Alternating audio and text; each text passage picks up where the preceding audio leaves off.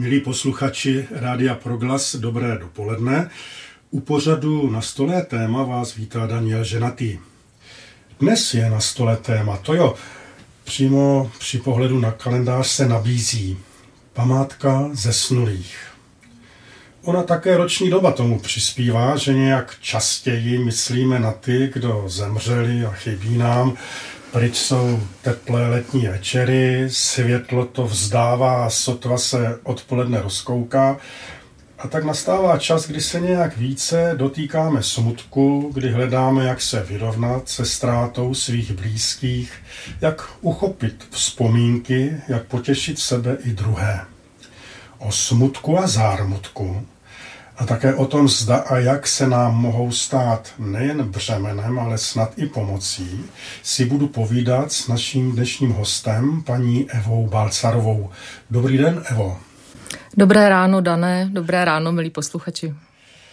Eva Balcarová se věnuje tématu důstojného truchlení a péči o pozůstalé.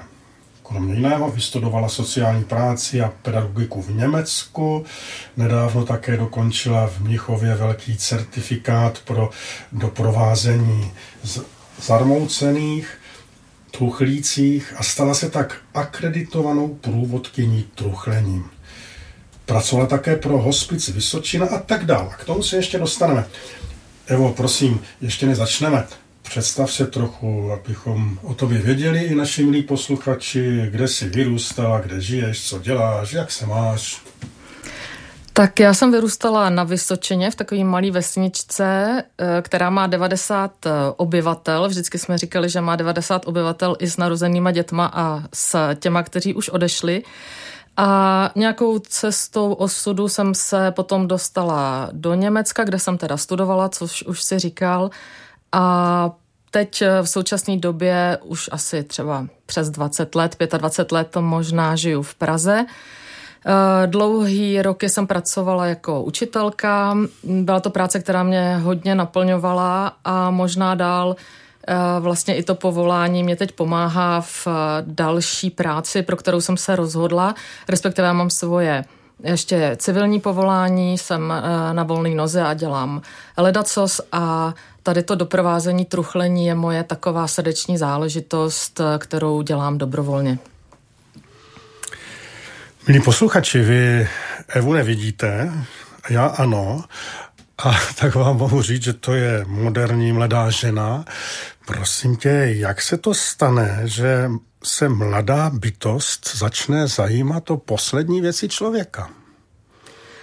No tak já si myslím, že nejenom já, možná všichni, kdo se zajímají o mm, smrt nebo ty poslední dny, eh, tak asi se k tomu dostali pravděpodobně zase přes zkušenost se smrtí nebo vlastně přes setkání se smrtí, což bylo i v mém případě eh, takovou jako poslední kapkou. Mě ten celý život se nějak tím směrem ubíral, ale takovou poslední kapkou asi byla, eh, bylo úmrtí nebo umírání mýho taťky v roce 2018, Eh, byla to dlouhá doba, kdy on upadl do komatu po mm, operaci a vlastně devět měsíců byl v tom komatu. A já jsem ještě byla odejítá z práce, takovou nešťastnou pro mě, um, nešťastná pro mě to byla situace. A já jsem měla obrovské množství času s ním tu dobu procházet a uh, vlastně ho doprovázet až do toho posledního dne. Ale to byla, jak už jsem říkala, to byla taková spíš poslední kapka. Já jsem uh, už první moje setkání se smrtí nebo s tou myšlenkou vlastně na smrt bylo paradoxně u porodu mý dcery, uh, který byl um, hrozně složitý a kdy jsme v podstatě málem obě přišli o život, naštěstí se tak nestalo, a kdy moje první otázka po porodu byla, jestli dítě zemřelo. A to mě rozhodně nastartovalo k tomu, abych občas jako abych se nad tím tématem eh, zamýšlela. No a kromě toho jsem si uvědomila, ale až jako zpětně, že jsem vždycky, já jsem se ráda vzdělávala eh, ve všech možných oborech, ale já jsem se paradoxně skoro celý svůj život vzdělávala v oblasti doprovázení umírání, doprovázení lidí v nějakých krizových situacích, eh, doprovázení lidí v psychospirituální krizi, až jsem teda dospěla do toho Mnichova, kde jsem si udělala ten certifikát průvodkyně v truchlení. A pak mě možná ještě i napadá, že my jsme trochu vždycky tím tím tématem ohledně smrti nebo pohřbu, tak my jsme tím doma docela žili. My jsme chodili právě na té vesnici pořád skoro na všechny pohřby od nějakého věku, relativně útlýho.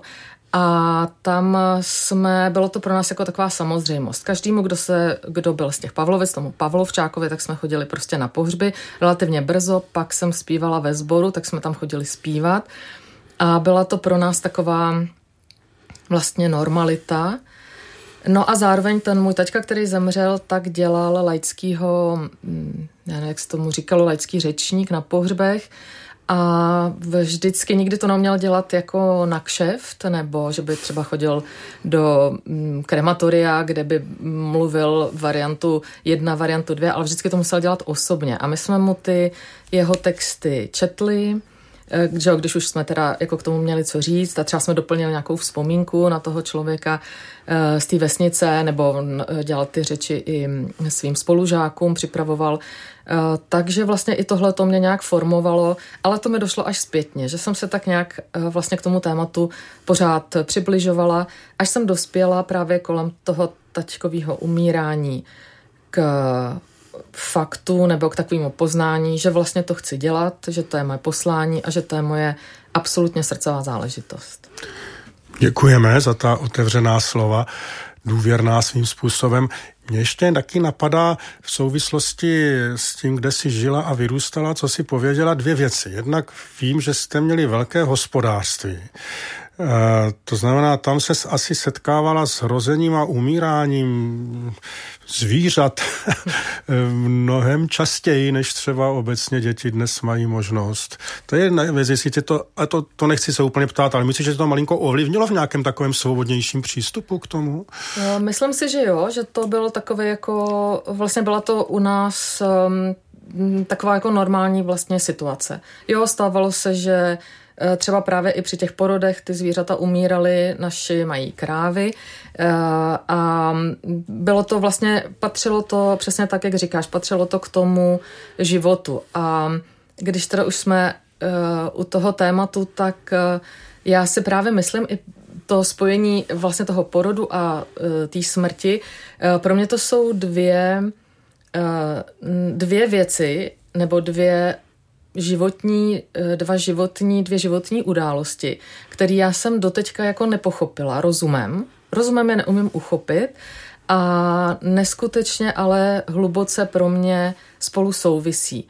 Jo, že my když se narodíme, tak už vlastně hned uh, směřujeme k tomu našemu jedinému cíli, nebo ne jedinému, ale k tomu, ke kterému vždycky dojdeme, což je smrt. A zároveň tu smrt vnímám jako Eh, nový začátek nebo porod zase třeba do nějakého jiného života, což je moje vnímání, eh, někdo může mít jiný vnímání eh, toho a přijde mi, že to je taková jako ne snad spirála, ale takový kruh, který se pořád uzavírá a zároveň znovu otvírá. v tom životě prostě přichází smrt a po tom konci zase může přicházet nový život. Nebo tak, jak se rodí děti a umírají potom ve stáří. Já také vím, že v těch Pavlovicích a v blízkém Jimramově eh, fungovala velmi dobře ekumena. My jsme tady také křesťanské rádio, ekumenické rádio. Eh, jakou to pro tebe hrálo roli vůbec jako eh, víra, pán Bůh, umírání, pohřby, doprovázení? To taky ještě nějak tě to formovalo a pomáhá ti to? Pro mě to hrálo roli zcela zásadní. Já sama pocházím teda z ekumenické rodiny, mamka je katolička a teďka je evangelík. A mm, oni vždycky eh, vlastně chodili, mamka chodila celý, nebo chodí eh, celý život do katolického kostela, taťka chodil do evangelického, my sourozenci eh, jsme byli všichni pokřtěni jako evangelíci, ale vyrůstali jsme, řekla bych, mm, klidně půl na půl v obou prostředích. Eh, neskutečně nás to formovalo, eh, naši vždycky hledali to, co je spojuje. Nikdy jsme neřešili, co nás rozděluje, protože by to rozdělovalo tu rodinu a pro nás to byla absolutní samozřejmost. A eh, v tom Jimramově, jak jsi zmínil, což byl náš, což je městečko, kam jsme právě chodili do kostela, tak jsme měli i ekumenický sbor v mém dospívání v těch 16 letech, kterým jsme mimo jiný i chodili zpívat na ty pohřby který byl taky ekumenický a měli jsme tam teda neskutečný štěstí na mm, pany faráře. Eh, tenkrát to byl Jiří Tomeš a Karel Cikrle, se kterými my dva jsme, my um, obě ty um, denominace jsme vyrůstali a určitě nás to neskutečně ovlivňovalo. Uh, myslím si, že se to potom ukázalo, když už jsme u tématu pohřbu nebo toho umírání, tak třeba i při pohřbu toho našeho taťky, tak bylo obrovské množství katolíků i evangelíků a bylo naprosto samozřejmé, pohřeb byl v evangelickém kostele a bylo tam naprosto samozřejmé, že při pozdravu eh, ve jménu Boha Otce i Syna a tak dál, tak se eh, polovina kostela pokřižovala, eh, polovina to neudělala, ale bylo to jako samozřejmé. A myslím si, že to v mnoha zborech nebo kostelech samozřejmě není. Myslím, že ten Imermov tím jako je výjimečný. Tak děkujeme za to svědectví. Myslím, že je pomalu čas na první písničku. Chceš něco k výběru písní říct? My jsme o tom mluvili, co tady dnes pustíme. Já jsem vybrala všechny písničky od Hradišťanů, eh, protože z Alba Vteřiny křehké.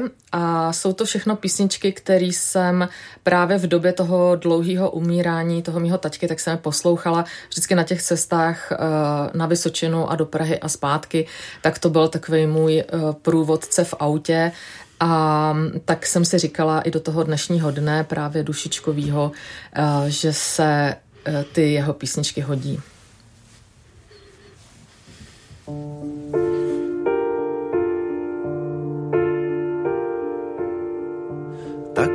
Obyčejná, až to leká smrt, kterou nikdo nečeká. Přijde jak smutek na člověka, jak blízká známá zdaleka. Je jenom jedna, přesto máme, když přijde chvíle, každý svou nosí prý úsměv, staré známe, kdo vědí, už nám neřeknou.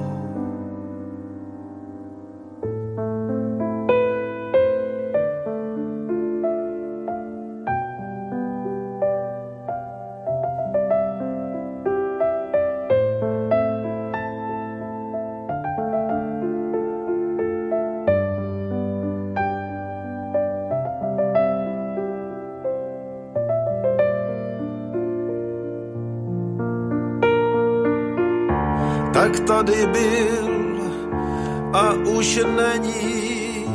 Tajemství úžas, divná chvíle, svět se v té chvíli navždy změní a přece sněží, sněží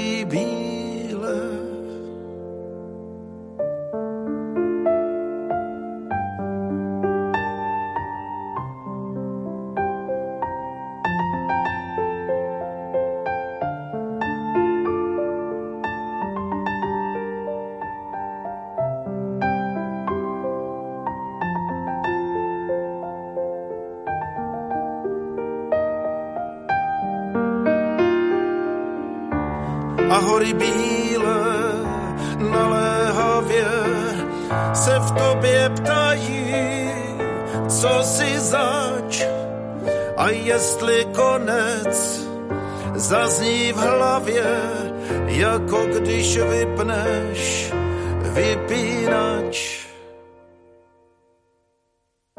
Jestli se ticho po pokoji jako host zdál taky rozhostí, jestli tam budou všichni tvoji, až duha propast přemostí.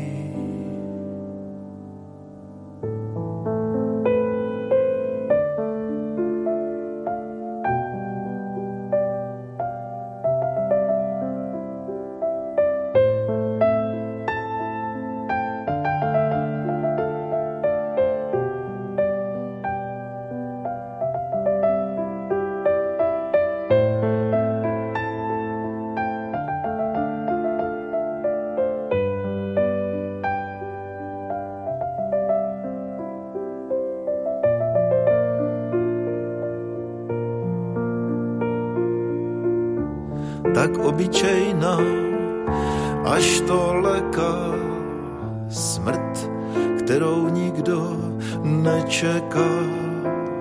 Přijde jak smutek na člověka, jak blízká známá zdaleka. Je jenom jedna, přesto máme, když přijde chvíle, každý svou nosí prý úsměv, staré známe, kdo vědí už nám neřeknou.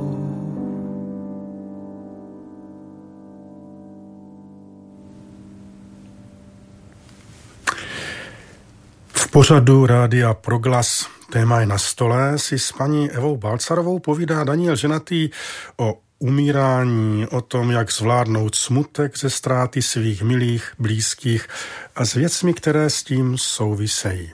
Tak pojďme si teď trochu povídat o tom, jak zvládat situace nebo jak se připravit na situace, které předchází tomu, než se vydáme za svými milými ke hrobu.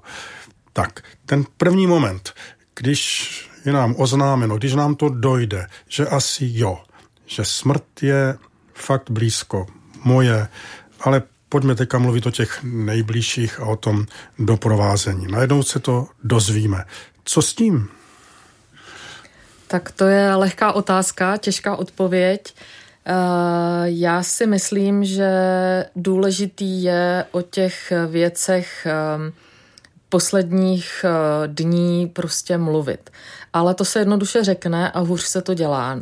Myslím si, že my jsme v naší kultuře už na to trochu zapomněli. My jsme mám pocit, smrt úplně někam jako vytlačili, jak kdyby neexistovala. A ona přesto existuje a přesto tady je a přesto naši blízcí a my sami umírat musíme. A myslím si, že pokud, uh, jako, že tam, jak se ptal, tak tam je důležitý, jestli to je hned po tom, co zjistíme třeba diagnózu nebo hned po oznámení. To jsou různé věci, ale myslím si, že by bylo, nebo že je důležitý o těch věcech společně mluvit. Myslím si, že je taky dobrý se na smrt vlastně připravovat, už předem. Eh, nemyslím tím, že budou každý den v hrůze eh, si představovat, jaký to bude a mít z toho strašný nervy, ale jako nějak vědomně vědět, že tahle situace může nastat, ať už mým blízkým nebo sobě, a nějak eh, vlastně s tím v tom dni pracovat. A myslím teď právě obráceně. Mít třeba větší radost, dělat si v tom životě hezké věci a mm, věnovat se třeba vztahům, věnovat se své rodině, věnovat se svým uh, přátelům. Pokud ale pak něco uh, takového přijde, takováhle zkouška, uh, vždycky je to těžký. Mm, myslím si, že se nedá chtít nějaká odpověď, udělejte tohle, udělejte tamto.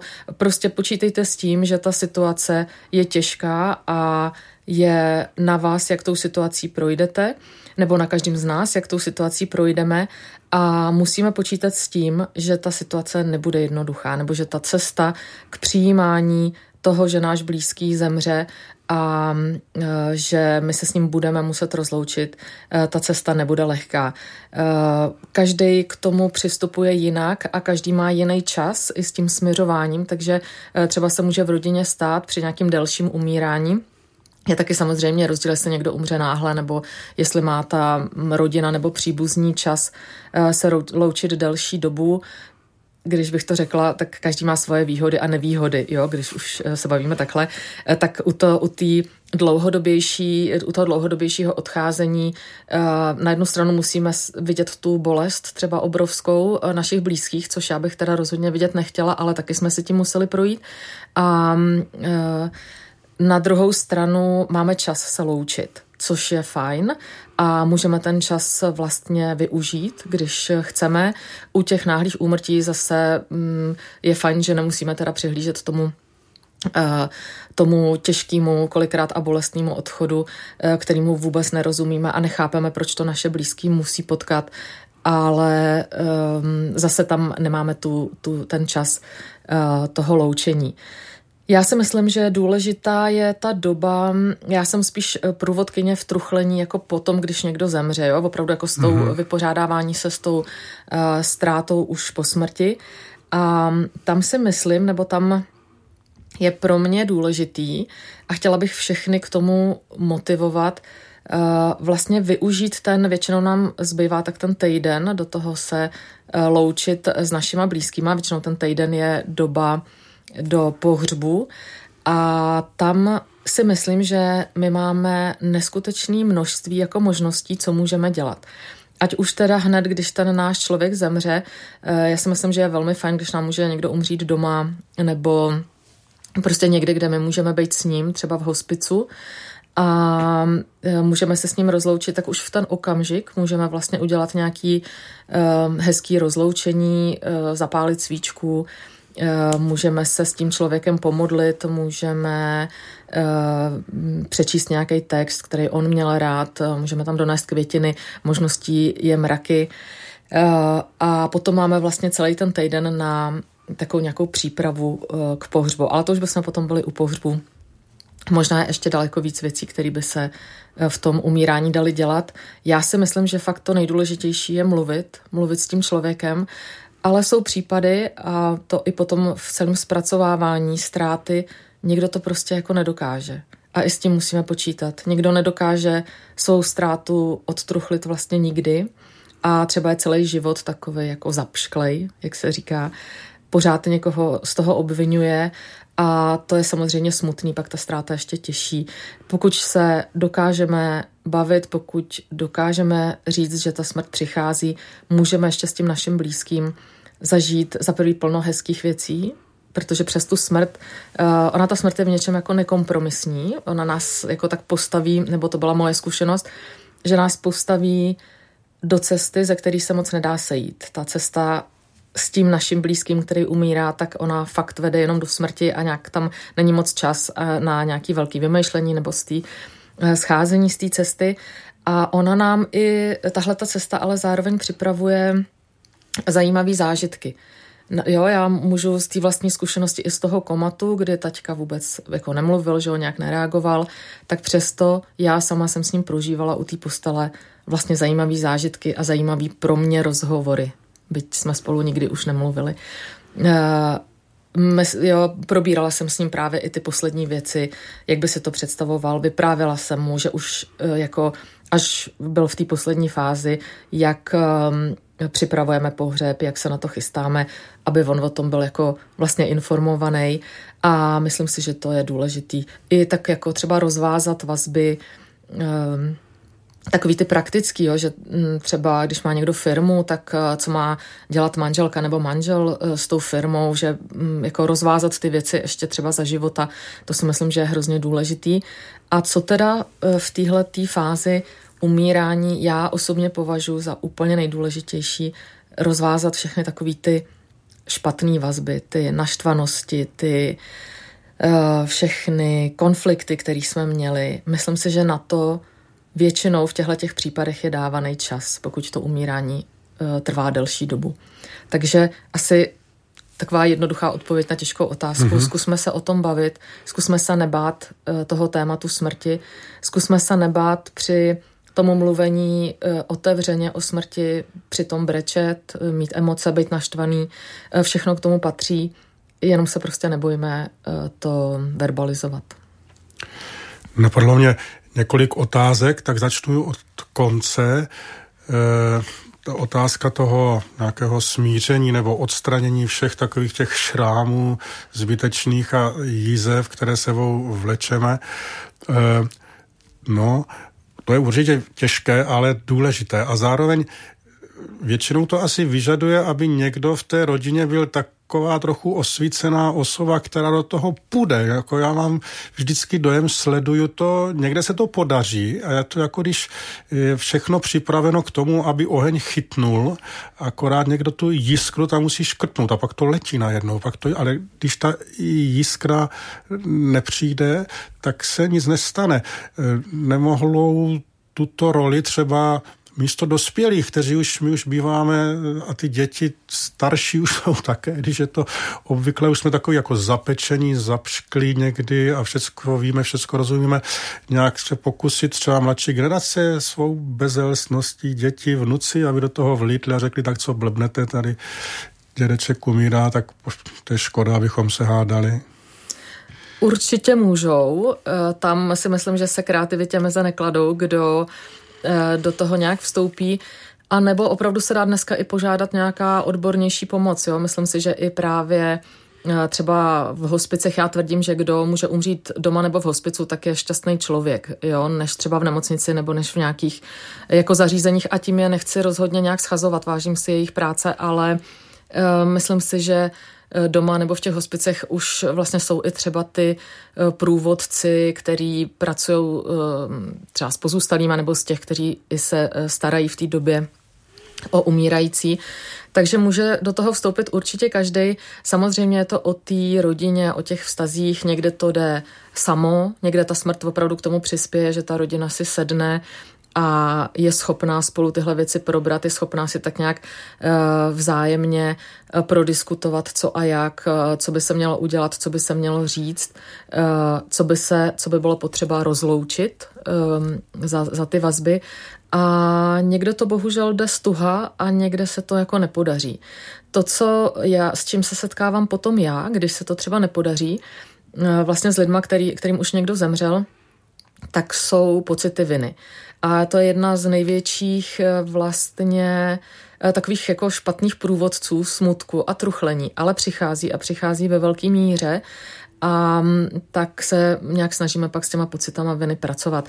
Vždycky říkám eh, svým já teď nechci mluvit o svých klientech, protože to jsou prostě lidi, který já doprovázím, takže ty, co za mnou přijdou s prozbou nebo s chutí se se svým smutkem nějak vyrovnávat, eh, tak eh, se bavíme o tom, že se nejedná opravdu o vinu. Vina je fakt něco jiného, ale bavíme se o pocitech viny, který jim dělají ty špatné dny a tu špatnou náladu a přináším eh, ještě ten větší smutek. Jinak to usmíření je pro mě taková fakt zásadní věc, která kdyby se nám podařila všem před tou smrtí eh, a mohli jsme odcházet se všema usmířenýma vztahama, ať už s kolegama v práci, nebo hlavně v té rodině se svým manželem, eh, který mě mraky let lezl na nervy, tak prostě kdybych to jako dokázala, tak si myslím, že eh, se nám všem bude umírat jako líp. Hmm. Celou celým tím povídáním se vlastně Eh, prochází nutnost času, nebo jakou, jakou důležitou roli hraje čas, že vlastně to, co stihneme před smrtí, tak to potom už nenahradíme a, a vlastně jenom to řešíme, nějak nás to ovlivňuje a ovlivní nás to na možná celý zbytek života. To znamená, ten čas před tím úmrtím milého člověka je také důležitý a ten čas někdy ty o tom mluvila, ztrácíme tím, že se z té naší tradice ztratila jakási ochota vůbec o smrti uvažovat a odkládáme to a co, co o tom se nemluví a všechno bude v pořádku a zase budeš skákat a zase budeš zdravý, když víme, že to je nesmysl, že už to takhle nebude. Vzpomínám na e, starou jednotu bratrskou, že to bylo v té ochranovské v 18. století, kde měli takový zvyk, že k 50 nám, pokud se člověk dožil 50, tak měl e, napsat svůj životopis e, a to, co v životě prožil, odevzdat to knězi a potom na jeho pohřbu to bylo přečteno. Jo. Mně to připadá geniální zařízení, které vlastně v tom věku, kdy člověk právě má pocit, tak teď jsem na vrcholu, teď jsem to, co mě kdo bude povídat, přinutí zamyslet se i tímto směrem a určitě to vytvoří větší šanci teda se tomu vůbec nějak věnovat. Tak eh, neměli bychom víc myslet na to, eh, jak to bude, až tu nebudeme a včas to začít řešit. A dokud máme sil a mozek nám funguje ještě, tak si svolat děti a říct, tak jak si to představujeme jak si to oni představují, až tu nebudeme. Eh, Dané, je to tak a vyděsil jsi mě, eh, protože mě bude za chvilku 50, eh, doslova tak za dva měsíce, a takže čas se blíží, abych něco takového sepsala. Ale ano, já si myslím, že by se mělo sepisovat. Myslím si, že by se že bychom měli vědět třeba, jak chceme, aby i vypadalo naše poslední rozloučení. To já teda, mm, tam už já na tom pilně pracuju a e, říkám svým manželovi i svým dětem, e, jak si to představuju, kde chci být rozptýlena, e, jaký chci písničky na pohřbu. Můj manžel mě pak vždycky se vysměje, že už jsem těch písniček řekla tolik, že bude se na pohřbu mým jenom hrát a na nic jiného tam nezbyde čas, takže to musím ještě trochu doladit ale jako spíše chci motivovat k tomu, že mm, aby se nebáli, aby věděli, aby tam eh, pouštěli něco nebo dělali na tom pohřbu něco, co bude pro mě, ale zároveň eh, to, co bude příjemný jim. Já si teď možná trochu odskakuju od tématu, ale já si myslím, že my se na to máme připravovat a máme vědět, že my vlastně ten pohřeb nebo to rozloučení potom my zařizujeme jako pro toho člověka, který nám zemřel. A tak je to v pořádku. Jo, my máme pustit jeho písničky, my když chce tam mít takovýho řečníka, tak pokud je to možný, máme mu to splnit. A my všechno děláme pro něj. To, co já vidím v tom uh, truchlení, v tom procesu, potom zpracovávání, tak my to děláme úplně nejvíc sami pro sebe. To je na tomto uh, úžasný, že vlastně my, když někomu uděláme hezký rozloučení, uh, hezký pohřeb, protože i to je možný. Já věřím na to, že jsou jako hezký rozloučení a taky můžou být rozloučení, které jsou hrozně špatný, uh, tak to děláme pro sebe, tak psychoterapeuticky to na nás působí. A ano, pišme věci, co chceme. Tady v Čechách už i funguje vlastně Eh, institut, eh, myslím, že dříve vysloveného přání, takhle se to jmenuje. Eh, ten je i trochu jako vlastně medicínsky a právně by měl být upravený, že dokonce i snad eh, můžu říct, jak bych chtěl, když třeba mám nějakou dlouhodobou nemoc nebo když eh, jsem dlouho na přístrojích, jo, řeší se tam takovéhle věci. Není ještě úplně zaveden jako v praxi. I tohle to si myslím, že je důležitý. Jo, my jsme, eh, zase když uvedu příklad toho komatu, my jsme byli chvilkama strašně na rozpacích, jako co vlastně dál dělat. Ta naděje moc nebyla. A ten čas byl neskutečně dlouhý, těch devíti měsíců. A bylo by hrozně fajn, kdyby jsme měli nějaký papír třeba od toho taťky, který by nám říkal, udělejte tohle, protože to bude pro mě nejlepší. A zrovna tak i s tím eh, potom rozloučením nebo s těma posledníma dnama.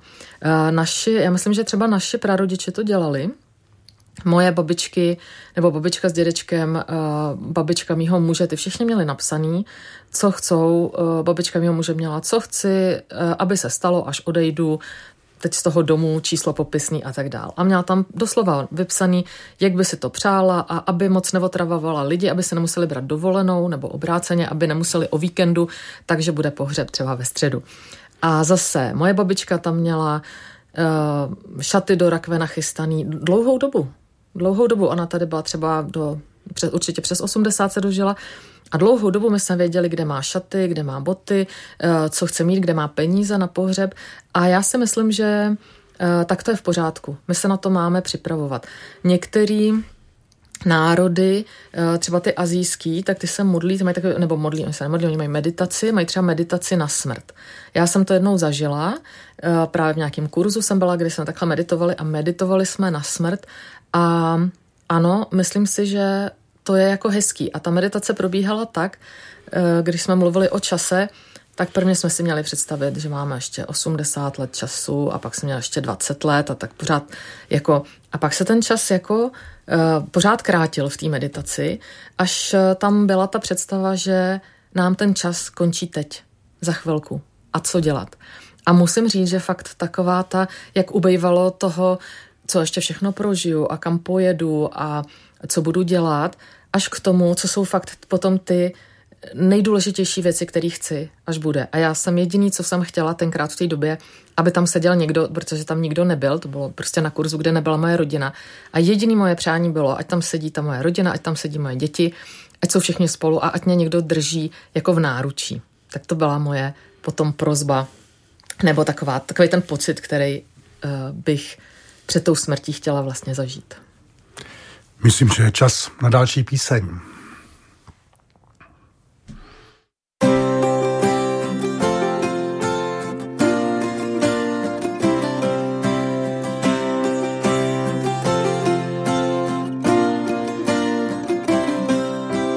Až se budeš bát, lehni si do trávy, abys neviděl nic než nebe. Až se budeš bát, vnímej svým tělem, jak se země točí s tebou i bez tebe.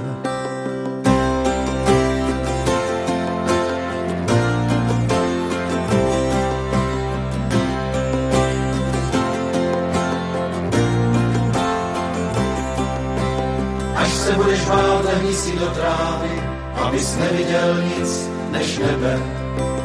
Až se budeš bát, vnímej svým tělem, jak se země točí s tebou i bez tebe.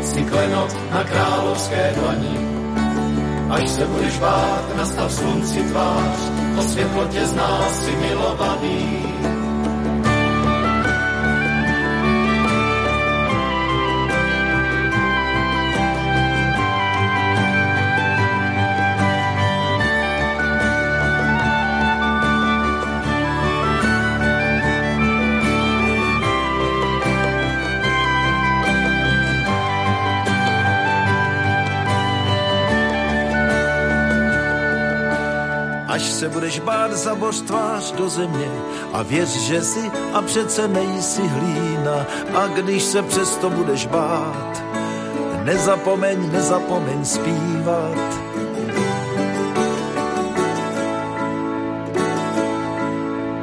Na na na na na na na na na na na na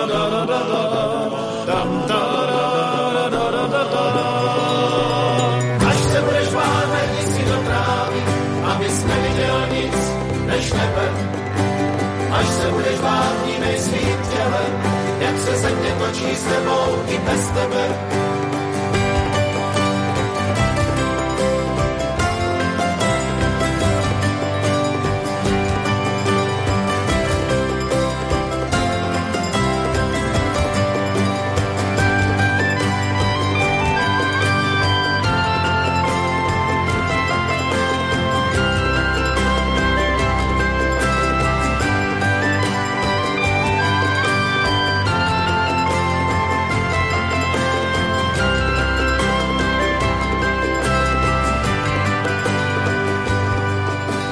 Až se budeš bát, lehni si do trávy, abys neviděl nic než jenom nebe. A když se přesto budeš bát, nezapomeň, nezapomeň zpívat.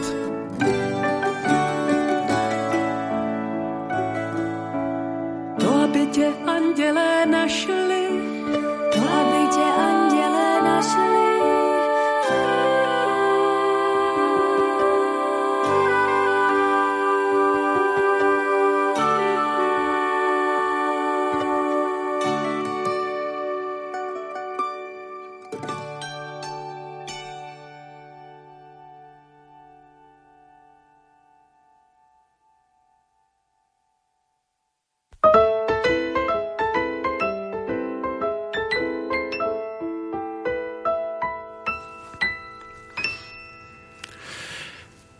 Evou Balcarovou si povídáme o smutku, truchlení. Skončili jsme před písničkou, trochu jsme se dotkli pohřbu. Malinko se tě ještě zeptám, co si myslíš o tom, o těch různých formách pohřbu, které se teď prosazují třeba v úzkém rodinném kruhu. Ono to zní tak šlechetně a tak hezky, tak skromně, ale já jsem trochu na to napálený, protože vím o mnoha přátelích a blízkých a sousedech a spolupracovnicích, kteří pak nemají vůbec šanci se rozloučit s tím člověkem. A ono to často bývá tak, že ta přátelská pouta bývají silnější třeba než pouta v rodině. Eh, co si o tom myslíš? Tak já bych k tomu řekla, že Eh, absolutně nejdůležitější, co se týká pohřbu, tak je pohřeb udělat. Myslím si, že, eh, a to je náš zásadní problém vůbec v této zemi, že pohřby se dělají málo, třeba v Praze se dělají fakt úplně extrémně málo, je uh, moc pohřbů, který jsou jenom uh, vlastně žehem bez jakýkoliv přítomnosti nějakých blízkých, takže každopádně pohřeb udělat. Eh, já asi nezatracuju ani to, když to chce někdo udělat v tom rodinném kruhu. Někdo to tak prostě má, někdo třeba není úplně ten přátelský typ, ale eh, sama osobně si myslím, že pohřeb je věc veřejná a že by opravdu každý mohl eh, mít možnost se tam mít rozloučit. Pohřeb je jednou z nejdůležitějších věcí na cestě toho zpracovávání vlastně smutku. Je to jeden z mála rituálů, který my v naší zemi máme. My jsme obecně, že, tak jak jsme zapomněli na smrt, tak jsme zapomněli dělat rituály.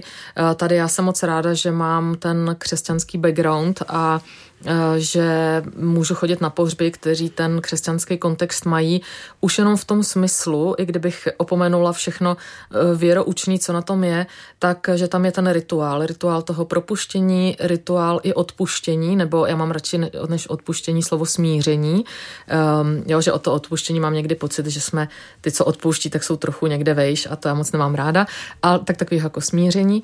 Eh, což třeba na těch pohřbech, eh, který se konají jinde, eh, tak není.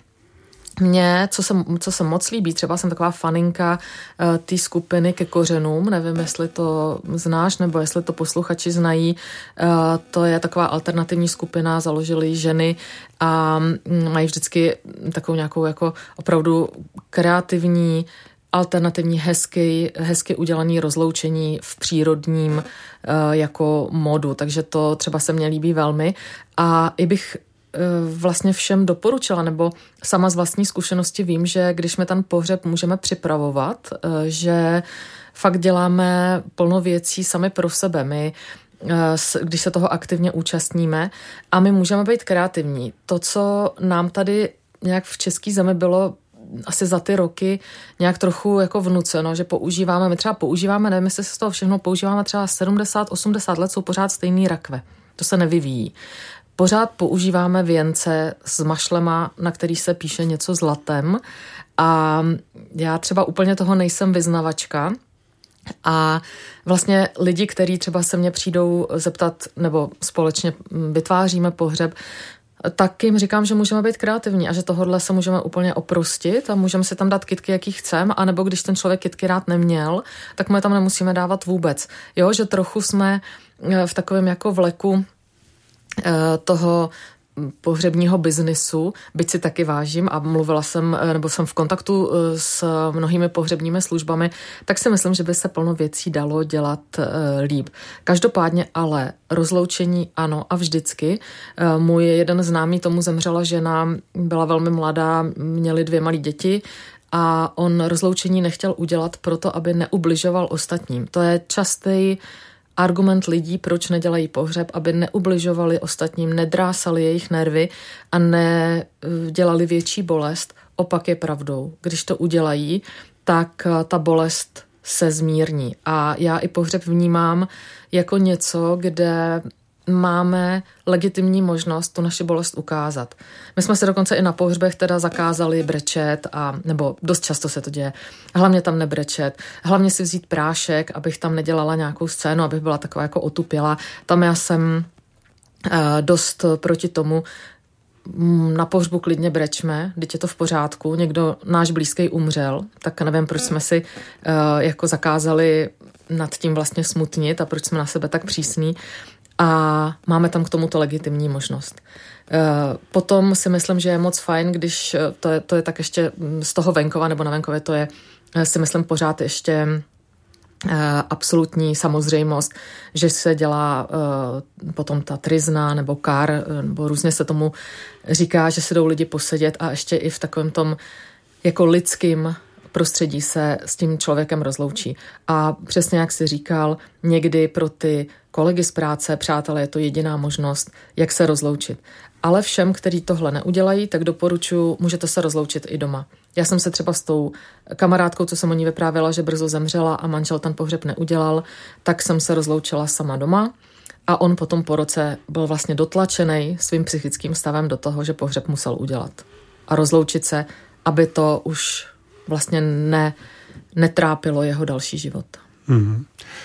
Tak opusme pohřeb, dny plynou. Já někdy na pohřbu jako farář říkávám, že to, co čeká ty pozůstalé, jen naučit nebo učit se žít teď další dny bez toho eh, zesnulého nebo bez té zesnulé.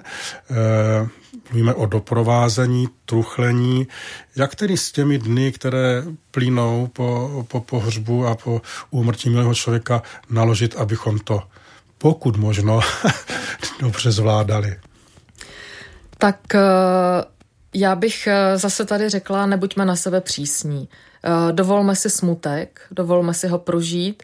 Eh, on má, já mám třeba ráda Verenu Kast, která eh, tak shrnula do čtyř fází vlastně truchlení, že prvně nechceme tu smrt přijmout, potom máme ty rozjitřené emoce, pak vlastně už nám nějak dochází, začínáme tu ztrátu přijímat a chodíme na ty místa, kde jsme měli, eh, potkávali našeho blízkého, až se dostaneme přes tyhle ty fáze k tomu, že eh, vlastně přichází nějaký, že tu ztrátu vlastně přijmeme do našeho života, a, ale jsme schopní začít život novej, jakoby s tou ztrátou. Um, co bych tomu chtěla říct, my nikdy tu ztrátu jako nenahradíme. Ta ztráta vždycky zůstane.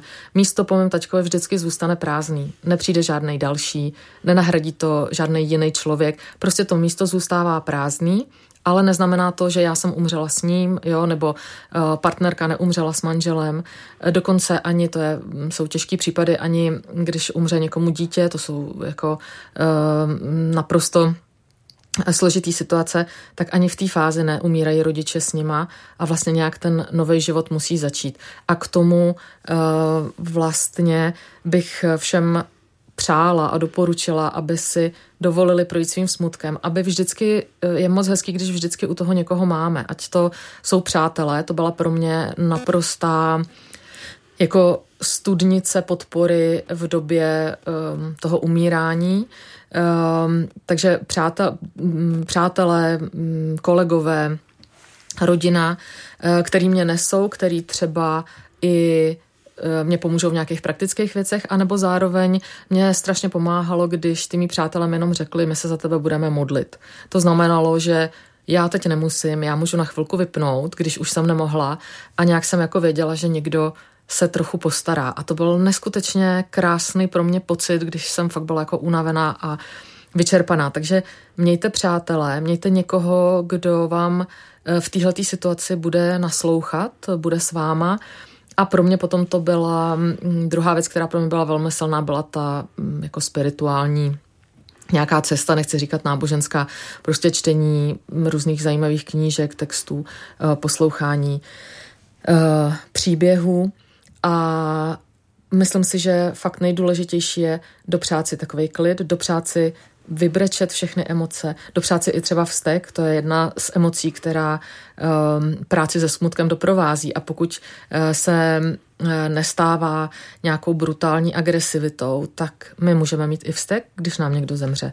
Na něj, že to udělal, jak si dovolil nás jako opustit, to jsme přece nečekali, a my můžeme mít vztek i na Boha nebo v jiném kontextu na přírodu, matku, zemi. Každý, ať si tam dosadí, co potřebuje. My jsme tady v, eh, v tomhletom rozhlase, tak u mě to je třeba eh, Bůh, na kterýho můžeme být naštvaný. My se můžeme chvilku zlobit, a můžeme věřit, a já jsem se hodně zlobila, že co se mně všechno děje, eh, a můžeme věřit, že on to opravdu unese a že máme toho partnera, kde to můžeme sdělit. Takže nebojte se eh, říkat eh, svoje emoce a to, co bych doporučila, když není, ehm, nejsou ty přátelé, tak třeba i vyhledat nějakou odbornou pomoc.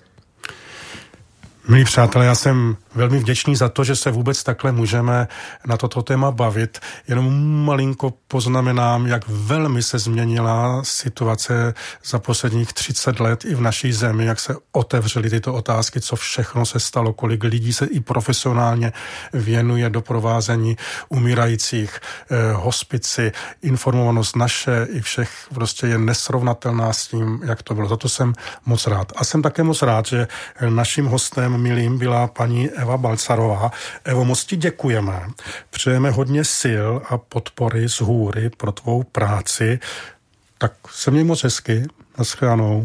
Eh, já taky děkuju a přeju nám všem, eh, sobě i všem posluchačům, aby jsme eh, truchlili co nejméně a pokud už musíme, tak aby jsme k tomu právě měli dostatek síly a dostatek podpory a takový jako laskavosti vůči sami sobě. Děkujem. Od mikrofonu se s vámi, milí posluchači, loučí Daniel Ženatý.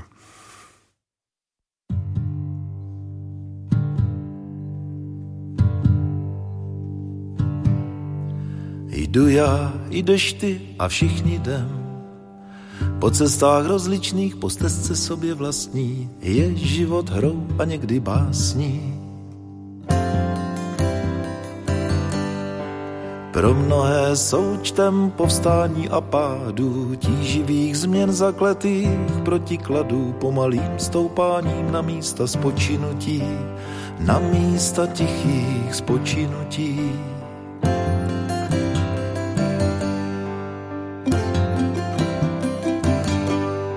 Jdu já, jdeš ty a všichni jdem, jde dítě, stařec, muž a žena, ramena mnohých křížem obtížená, ramena mnohých křížem obtížená.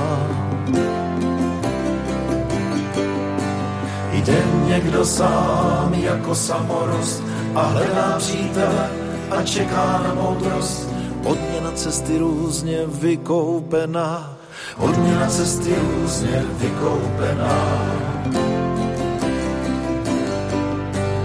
Jdou mnozí lehce s úsměvem a písní a jiní houštinami klikatin a tísní. Jde někdo po zemi jako host a v srdci dost má místa pro radost.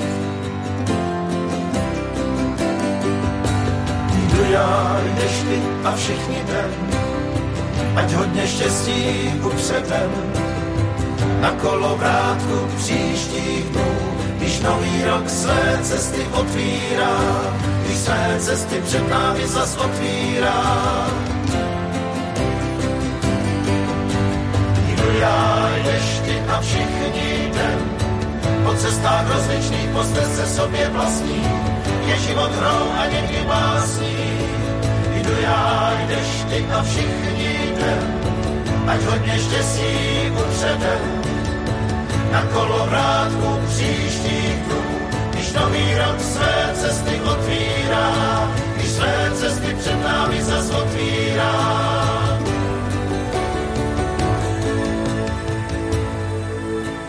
Pro radost